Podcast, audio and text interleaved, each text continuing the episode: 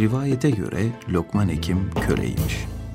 Fakat efendisi onun büyük bir insan olduğunun farkında olan ve kıymet bilen bir adammış. Kendisine hiç köle muamelesi yapmazmış. Onunla oturur bir dost gibi sohbet eder, Lokman aleyhisselamın hikmetli sözlerini, sohbetlerini dinlermiş. Bir gün efendisi Lokman Hekim'e yiyecek bir şey vermiş. Bazı rivayetlere göre de turfanda bir salatalıkmış bu. Salatalığın görünüşü o kadar güzelmiş ki Lokman Hekim kendisine verilen salatalığı almış, öyle bir iştahla yiyormuş ki efendisi bunun yemesine imrenerek ne olur bir parçasını da ben yesem diye içinden geçirmiş. Ve Lokman Hekim'e senin yemene imrendim, çok lezzetli olsa gerek, birazını da bana ver demiş.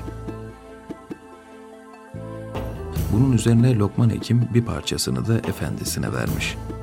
Efendisi bir ısırmış ki zehir gibi acı. Hemen yüzünü buruşturmaya başlamış.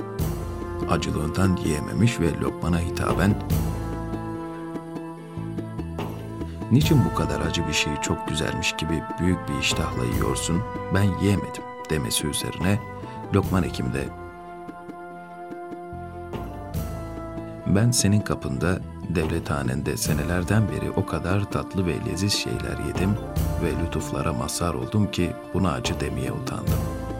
Her şeyin en güzelini, en iyisini ikram ettiniz ve bu senelerce devam etti.